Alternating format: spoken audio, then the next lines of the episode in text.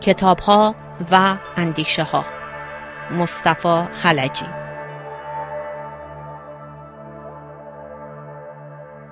به تازگی کتاب از دست رفته شامل مجموعه داستانهایی از حسین نوشازر نویسنده ایرانی ساکن پاریس منتشر شده است. آقای نوشازر در گفتگو با بخش فارسی رادیو بین فرانسه درباره این کتاب می‌گوید زندگی ادبی من سه مرحله داره. مرحله اولش خب به حال از بین سالهای 1168 69 تا همون 1184 85 در تبعید اتفاق افتاد.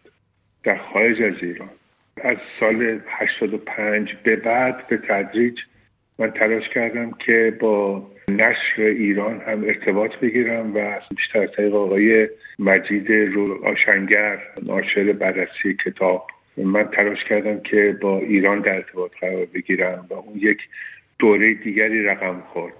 بعد یک دوره سوم هست که بعد از این سال هاست. یعنی هم از چهار پنج سال پیش اتفاق افتاده و این مقداری با مکس و با سکوت همراهه.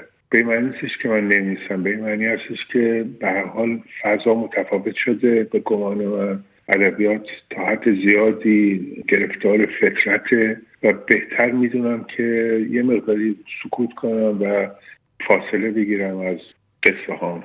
این کتاب هم که تهیه شد به این دلیل بود که مجموعی از قصه ها بود در سالهای مختلف در آثار متفاوتی در کتاب های متفاوتی در فرسنامه های ادبی. بعضی هاش در اینترنت انتشار پیدا کرده بود و من زیاد خوشنود نبودم از اینکه اینها به این شکل پراکندن. سعی کردم که از بین قصه های زیادی فکر حدود 7 تا قصه بود بین قصه زیادی بر محور فقدان مجموعی رو فراهم کنم که حاصلش این کتاب از دست رفته است. در مقدمه که در ابتدای کتاب اومده اشاره شده که داستان های این کتاب به لحاظ شخصی برای نویسنده اهمیت دارن. بله از نظر شخصی به این دلیل که بخشی از زندگی من در این آثار هست بدون استثنا. یعنی از اول تا آخرش از مثلا فرض کنید یکی از همین روزها آخرین قصه این کتاب در صفحه 138 کتاب آمده. من رفته بودم توی باغچه منزلم یه تنه درخت بود. می‌خواستم این تنه رو بزنم. هر چه تلاش می‌کردم موفق نمی‌شدم. تبر خریدم هم با اقسام امکانات کارم کردم. می‌خواستم این تنه درخت از وسط باغچه بره و میسر نبود. سه سال بعدش این قصه رو من نوشتم که عملا یک قطعه است یه قصه کوتاه کوتاهه. ولی خب بخشی از اون زدندگیم رو در این قصه من پیدا می‌کنم. یا برای مثال در نام تو موارید نام من کسرا یا عاشقانه است که واقعا من رو تکون میده. یعنی بخشی از منه.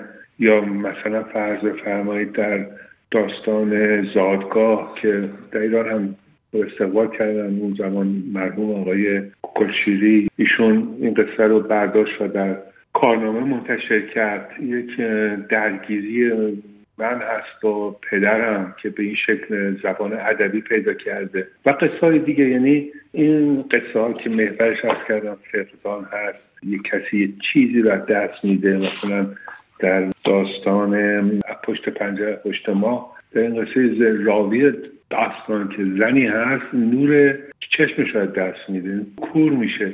این خب واقعا در برای من اتفاق افتاد. یعنی شخصیت این قصه رو من در آلمان در زمانی که در یک مرکز درمانی فعالیت می‌کردم من با این شخصیت آشنا شدم. هر کدوم از این قصه ها یک قصه شخصی هم پشتش هست. یعنی دو تا مبنا داره. مبنای اول انتخاب من به لحاظ مضمونی بود. فقدان مبنای دومش بر این بود که بعد تجربه شخصی بود. یعنی اینکه واقعا اتفاق افتاده باشه و درگیر بوده باشم من باش و بخش از زندگی من بوده باشه.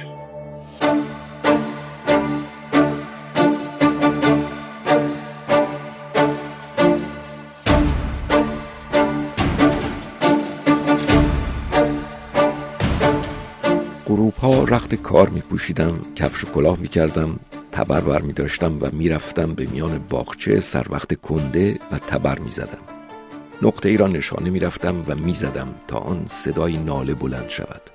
از نفس که می افتادم تبر را می نشاندم روی سر کنده و می‌رفتم پی کارهای دیگر تا غروب روز بعد که از نو چشمم بیفتد به تبر و کنده که حالا مثل این بود که با هم یگانه شده بودند.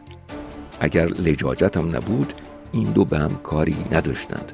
حتی امکان داشت با وجود دو خاصیت متضاد که در آنها بود با هم یکی باشند. تبری که روی یک گنده به ظاهر پوک نشانده شده و در این میان فصل ها هم همچنان از پی هم بیایند و بروند. صبحها شبنم یا برف روی تبر بنشیند بدون دستی که به سویان دراز شود و آن را با کنده کهنسال در بیندازد.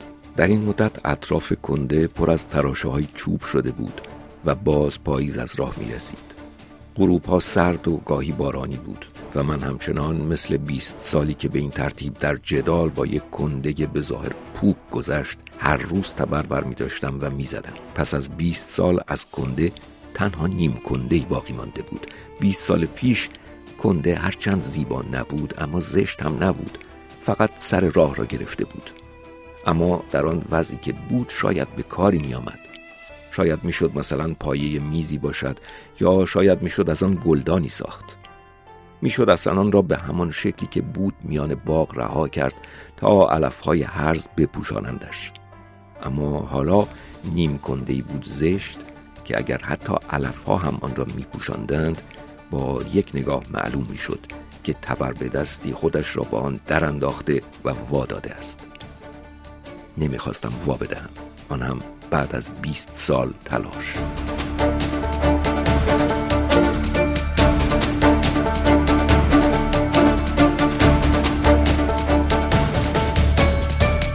باز در مقدمه تاکید کردین که این دوره‌ای که این داستانها درش نوشته شده برخلاف سالهای دهه چهل شمسی ادبیات در این سالها یک سند اجتماعی نیست. رسالت ادبیات چی هست اگر رسالتی براش قائل باشیم؟ من فکر نمی کنم که بشه به راحتی گفتش که مثلا وظیفه ادبیات این باید باشد یا آن باید باشد. نه اینطوری نیست. ذهن ما کنش اجتماعی ما کنش خانوادگی ما کنش شخصی ما در جامعه اتفاق میفته در خلا اتفاق میفته انسان موجودی است که می‌تونه صحبت بکنه یعنی زبان داره و یک موجود اجتماعی همزمان. در این معنا ادبیات بیانگر این کنشه بیانگر چالشی است که انسان با خودش و با محیط اطرافش داره. حالا می‌تونه این چالش با بیعدالتی باشه چالش می‌تونه با مثلا درخواست و مطالبه آزادی باشه یا اینکه چالش با خانواده و پیشینه و شخصیت نویسنده باشه. در هر حال این واقعیت من به این اعتقاد دارم که ادبیات صرفا در ذهن اتفاق نمیفته بلکه مبنای اون میبایست بر تجربه باشه. ادبیاتی که صرفا ذهنی است و در خلع نوشته شده چندان جالب نیست حداقل برای من اینطوری نیست. تمام این داستان ها هم در تبعید نوشته شده. اساسا نوشتن در خارج کشور اونطور که خود شما تاکید کردیم که با این حس همراهی که صدایی شنیده نمیشه چه تأثیری بر نوشتن می‌گذاره؟ بسیار زیاد.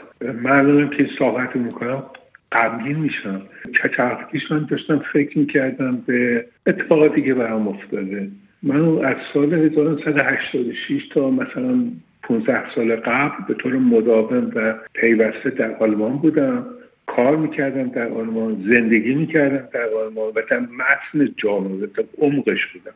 با این حال این سالها مثلا حدود فکر کنم اشتباه نکنم 25 سال به طور مداوم در آلمان این برای من مثل این, این است که اتفاق نیفتاده هیچ گونه دلبستگی وابستگی به خیابانهای شهر آخر در من الان نیست.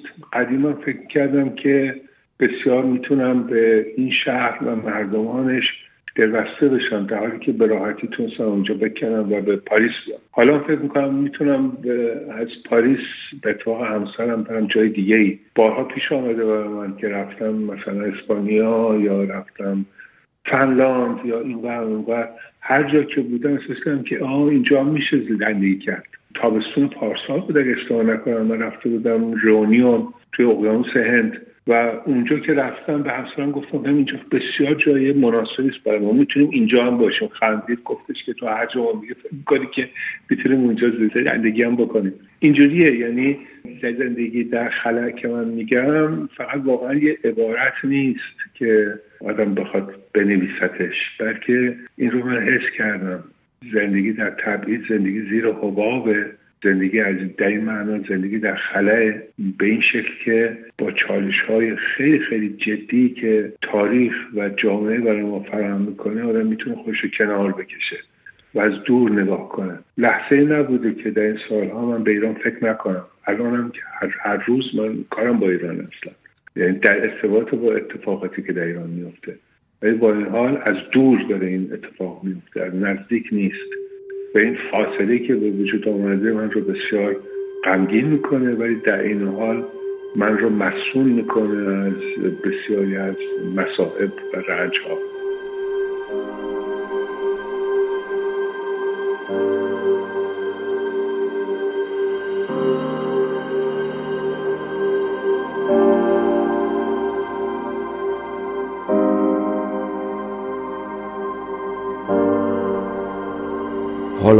عمری از من گذشته است. دستهایم میلرزد. قامتم دلا و موهایم سپید است. زمستان سال دیگر رایا به چشم می‌بینم. تبر را که برمیدارم نقطه از کنده را نشانه می‌روم و می‌زنم. صدایی بلند می شود این صدای من است. مثل این است که کنده با من حرف می‌زند یا من با خودم حرف می‌زنم. می‌گوید کور خواندی من هستم. بزن. من هستم و خواهم بود و ریشه هایم در این خاک به تن بیجان تو خواهد پیچید. تبر را از میان کنده بیرون می‌کشم و از نو به همان نقطه میکوبم. این دیگر ناله نیست نه نیست. صدای خنده هم نیست. بکوب و میکوبم. ریشه های من به تن تو تن من به ریشه های تو. و باز میکوبم. عرق از سر رویم میریزد. قلبم تون میتبد سرم گیج می‌رود. زانو می‌زنم. نمی‌خواهم از کنده تکیه گاهی بسازم. اول بهار است و من زنده هم.